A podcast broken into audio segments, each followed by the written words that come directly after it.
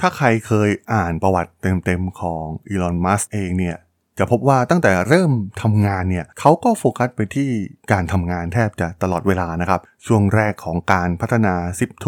สตาร์ทอัพแรกของมัสก์เอง เขาก็คลุกอยู่ในออฟฟิศแทบจะ 24 ชั่วโมง เมื่อตัดภาพมาถึงยุคปัจจุบันนะครับ เขาก็ต้องแบ่งเวลาให้สามารถมุ่งไปที่บริษัทในแต่ละบริษัทได้นะครับ โดยก่อนหน้านี้เนี่ย จะโฟกัสไปที่ Tesla กับ SpaceX นะครับที่เป็น 2 บริษัทใหญ่ที่เขาดูแลเป็นหลัก แต่ว่าตอนนี้เนี่ยมีอีกบริษัทหนึ่งที่อีลอนมัสเพิ่งเทคโอเวอร์ขึ้นมาก็คือ Twitter นั่นเอง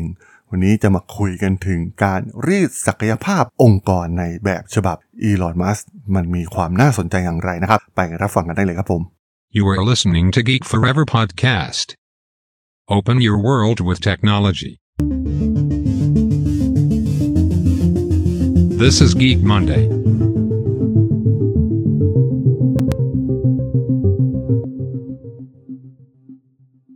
สวัสดีครับ ผมดลธราดลจากด.ดล็อกนะครับ และนี่คือรายการ Geek Monday นะครับ วันนี้จะมาชวนคุยกันถึงเรื่องราวของอีลอนมัสก์อีกครั้งหนึ่งนะครับ ที่เพิ่งไปเทคโอเวอร์กิจการทวิตเตอร์มา และประกาศแผนอย่างชัดเจนมากๆนะครับ เขาต้องการลดจำนวนคนในองค์กรลง และพยายามให้พนักงานเนี่ยทำงานหนักมากยิ่งขึ้น ในแบบฉบับของอีลอนมัส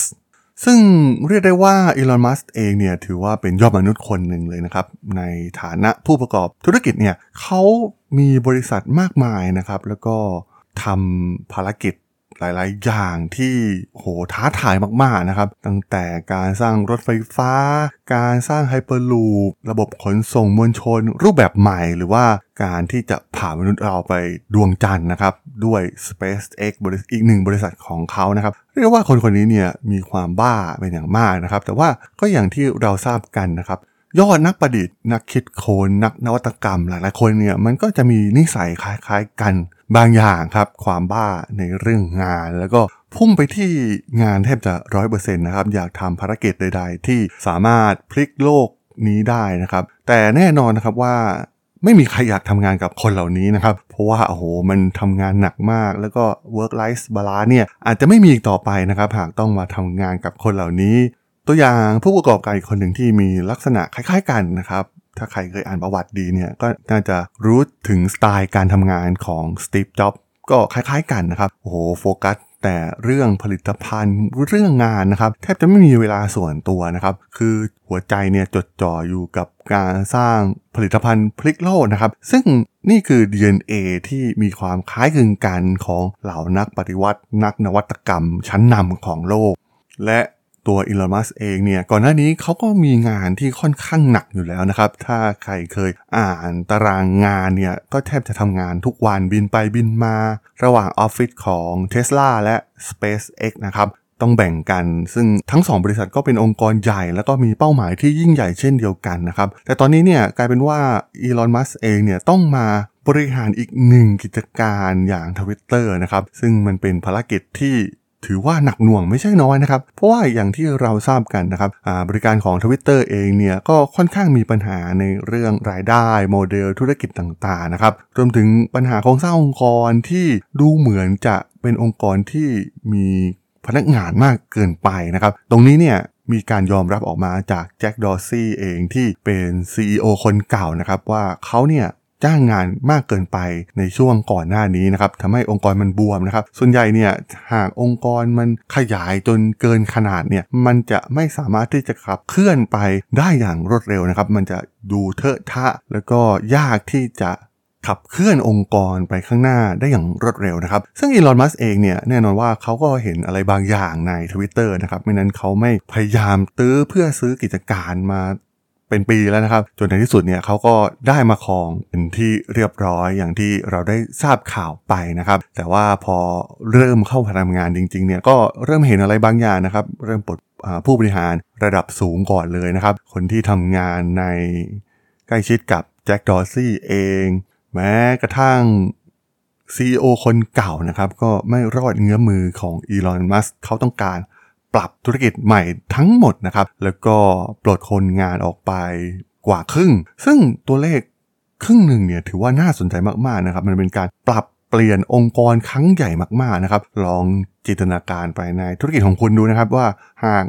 หนึ่งในสองคนที่เราร่วมงานอยู่เนี่ยต้องออกไปเนี่ยมันจะเป็นอย่างไรนะครับ มันหายไปครึ่งหนึ่งของบริษัทเนี่ยมันไม่ใช่เรื่องธรรมดามากๆนะครับ ซึ่งถ้าหากว่าอีลอนมัส ปลดพนักงานเหล่านี้ออกไปครึ่งหนึ่งแล้ว สามารถทำให้กิจการเนี่ยเดินต่อไปได้สำเร็จเนี่ยโอ้โห มันเป็นความสำเร็จครั้งยิ่งใหญ่มากๆนะครับ มันแสดงให้เห็นถึงจุดอ่อนที่ผ่านมาของ Twitter มากๆนะครับ รายจ่ายที่จ่ายไปกับพนักงานจำนวนมหาศาล สามารถลดรายจ่ายไปได้กว่าครึ่ง ซึ่งตอนนี้เนี่ยทวิตเตอร์เองเนี่ยมีพนักงานประมาณ7,500 คนนะครับ ถ้าปลดออกไปประมาณครึ่งหนึ่งเนี่ย ก็ประมาณ 3,700 กว่าคนนะครับ โอ้โห เป็นตัวเลขที่ สูงมากๆนะครับ และที่สำคัญเมื่ออีลอนมัสเองเนี่ยเข้าไปบริหาร เขาก็ต้องใช้สไตล์ตัวเองในการบริหารนะครับอีลอนมัสเองเนี่ยเป็นที่รู้จักกันดีในเรื่องการรีดประสิทธิภาพที่ไร้ความปราณีเป็นอย่างมากนะครับไม่ว่าจะเป็นเรื่องประชุมที่เขามองว่าการประชุมที่มากเกินไปเนี่ยเป็นภัยต่อบริษัทขนาดใหญ่ และมันจะเลวร้ายลงไปเรื่อยๆนะครับเมื่อเวลาผ่านพ้นไปอีลอนมัสเนี่ย มีนโยบายในการให้พนักงานออกจากการประชุมทันทีนะครับ หากไม่มีการเพิ่มมูลค่าใดๆให้กับการประชุมอีกต่อไป มันไม่ใช่เรื่องหยาบคายนะครับที่จะออกจากการประชุม แต่ว่ามันเป็นการหยาบคายมากๆ ที่จะทำให้ใครสักคนอยู่ไปโดยที่เสียเวลาเปล่าๆ โอ้โหคำนี้โดนมากๆนะครับผมคิดว่าหลาย ๆ องค์กรน่าจะเคยเจอนะครับ นั่งรอนั่งประชุมไปโดยที่แทบจะไร้ความหมายนะครับ เอาเวลาไปทำอย่างอื่นจะดีกว่า นิตยสาร The New York Times นะครับเคยให้รายละเอียดการทำงานในแต่ละสัปดาห์ของอีลอน มัสว่าเขาทำงานสูงถึง 120 ชั่วโมงนะครับ โดยบางครั้งเนี่ยเขาแทบจะไม่ได้ออกจากโรงงานเป็นเวลา 3-4 วันเลยทีเดียวนะครับ เพื่อแก้ปัญหาต่างๆ ซึ่งหลายๆ ครั้งนะครับเขาก็โหมาลงมา operation เองด้วยซ้ำนะครับ fix ไปที่ปัญหาต้นเหตุ root cause ของปัญหาแบบจริงจัง แล้วก็สามารถ ผ่านพ้นมาได้ในทุกวิกฤตนะครับ เราจะเห็นได้ว่าก่อนหน้านี้เนี่ยเทสลาเองก็เคยมีวิกฤตถึงขนาดที่บริษัทเนี่ยเงินแทบจะหมดไปแล้วนะครับ หรือว่าการผลิตที่มีปัญหาอีลอนมัสก์เข้ามาลงมาคลุกอยู่หน้างานนะครับ แล้วก็แก้ปัญหาไปได้ ผ่านไปได้อย่างสบายมากๆ แต่ว่าแน่นอนว่าคนที่ทำงานกับเขาเนี่ยก็ต้องเหนื่อยหนักเลยทีเดียวนะครับ และกำลังเกิดขึ้นในองค์กรใหม่อย่าง Twitter เองนะครับคงไม่มีการทำงานแบบชิลๆเหมือนเดิมอีกต่อไปในการบริหารสไตล์ของแจ็คดอร์ซี่นะครับที่เขาก็ยอมรับออกมาตรงๆนะครับว่าเขาค่อนข้างประเมินผิดพลาดในการจ้างงานที่มีจำนวนพนักงงานมากจนเกินไปทำให้องค์กรมันบวมมากๆนะครับ หรือนโยบายเกี่ยวกับการ work from home นะครับที่ทางอีลอน มัสเองเนี่ยก็ไม่ค่อยเห็นด้วยนะครับ เขาเคยประกาศให้พนักงานของเทสลาให้กลับมาทำงานที่สำนักงงานอย่างน้อย 40ชั่วโมงต่อสัปดาห์นะครับ ไม่งั้นก็ลาออกไปเลยนะครับ ซึ่งถือว่าน่าสนใจมาก ๆ นะครับ เพราะว่าเขามองว่าการทำงานแบบ work from home เนี่ยมันไร้ซึ่งประสิทธิภาพนะครับ ต้องมาเจอหน้ากันจริง ๆ และมาคลุก กันที่หน้างานเพื่อแก้ปัญหามันสามารถแก้ปัญหาได้รวดเร็วกว่านะครับ ซึ่งทั้งหมดทั้งมวลเนี่ยจะเห็นได้ถึงสไตล์การทำงานของอีลอนมัสนะครับมันดูคล้ายกับบริษัทเทคโนโลยีของประเทศจีนก่อนหน้านี้นะครับที่เราได้เห็นถึงสไตล์การทำงานของพวกเขาว่ามีความโหดมากขนาดไหนนะครับ ซึ่งอีลอนมัสเองเนี่ยก็ชอบพนักงานชาวจีนมากๆนะครับ โดยเฉพาะ เคยประกาศออกมาด้วยซ้ำนะครับ โรงงานเทสลาในประเทศจีนเนี่ยโอ้โหพนักงานเขาทำงานแอคทีฟมาก ๆ นะครับ เมื่อเทียบกับทางฝั่งตะวันตกเองมันมีหลาย ๆ อย่างนะครับ ทั้งวัฒนธรรม ทั้งเรื่องสาภาพแรงงานอะไรต่างๆนานานะครับ บางครั้งเนี่ยมันเป็นอุปสรรคในการผลักดันองค์กรให้ก้าวไปข้างหน้าอย่างรวดเร็วยิ่งในธุรกิจในยุคปัจจุบันนะครับ หากก้าวพลาดหรือก้าวช้าไปนิดเดียวเนี่ยองค์กรอาจจะล่มสลายได้เลยนะครับ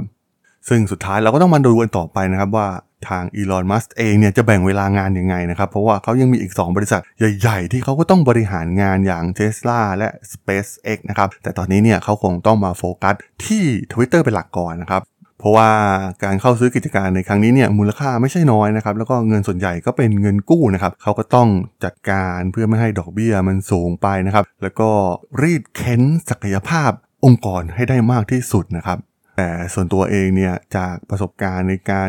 อ่านเรื่องราวรวมถึงวิธีการบริหารงานหลาย ๆ อย่างของอีลอน มัสก์เนี่ยสุดท้ายแล้วนะครับทวิตเตอร์ก็จะกลับมายิ่งใหญ่ได้อีกครั้งอย่างแน่นอนนะครับ และดูเหมือนว่า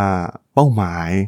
ของอีลอน มัสก์เองเนี่ยก็น่าสนใจนะครับในการทำให้เป็นซูเปอร์แอปของทุก ๆ อย่างนะครับ เราก็ต้องมาดูกันต่อไปว่าอีลอน มัสก์จะทำภารกิจนี้ได้สำเร็จหรือไม่ครับผม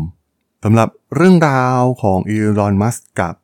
การบริหารใน Twitter ใน EP นี้ผมก็ต้องขอจบไว้เพียงเท่านี้ก่อนนะครับสำหรับเพื่อนๆที่สนใจเรื่องราวทางธุรกิจเทคโนโลยีและวิทยาศาสตร์ใหม่ๆ ที่มีความน่าสนใจก็สามารถติดตามมาได้นะครับ ทางช่อง Geek Forever Podcast ตอนนี้ก็มีอยู่ในแพลตฟอร์มหลักๆ ทั้ง Podbean Apple Podcast Google Podcast Spotify YouTube แล้วก็จะมีการอัปโหลดลงแพลตฟอร์ม Blockdit ในทุกๆ ตอนอยู่แล้วด้วยนะครับ ถ้ายังไงก็ ฝากกด Follow ฝากกด Subscribe กันด้วยนะครับ แล้วก็ยังมีช่องทางหนึ่งในส่วนของ Line แอดที่ a d ทราดน t h a r a d h o l สามารถแอดเข้ามาพูดคุยกันได้นะครับ ผมก็จะส่งสาระดีๆ พอดแคสต์ดีๆ ให้ท่านเป็นประจำอยู่แล้วด้วยนะครับ ถ้าอย่างไงก็ฝากติดตามทางช่องทางต่างๆ กันด้วยนะครับสำหรับใน EP นี้เนี่ยผมต้องขอลากันไปก่อนนะครับ เจอกันใหม่ใน EP หน้านะครับผม สวัสดีครับ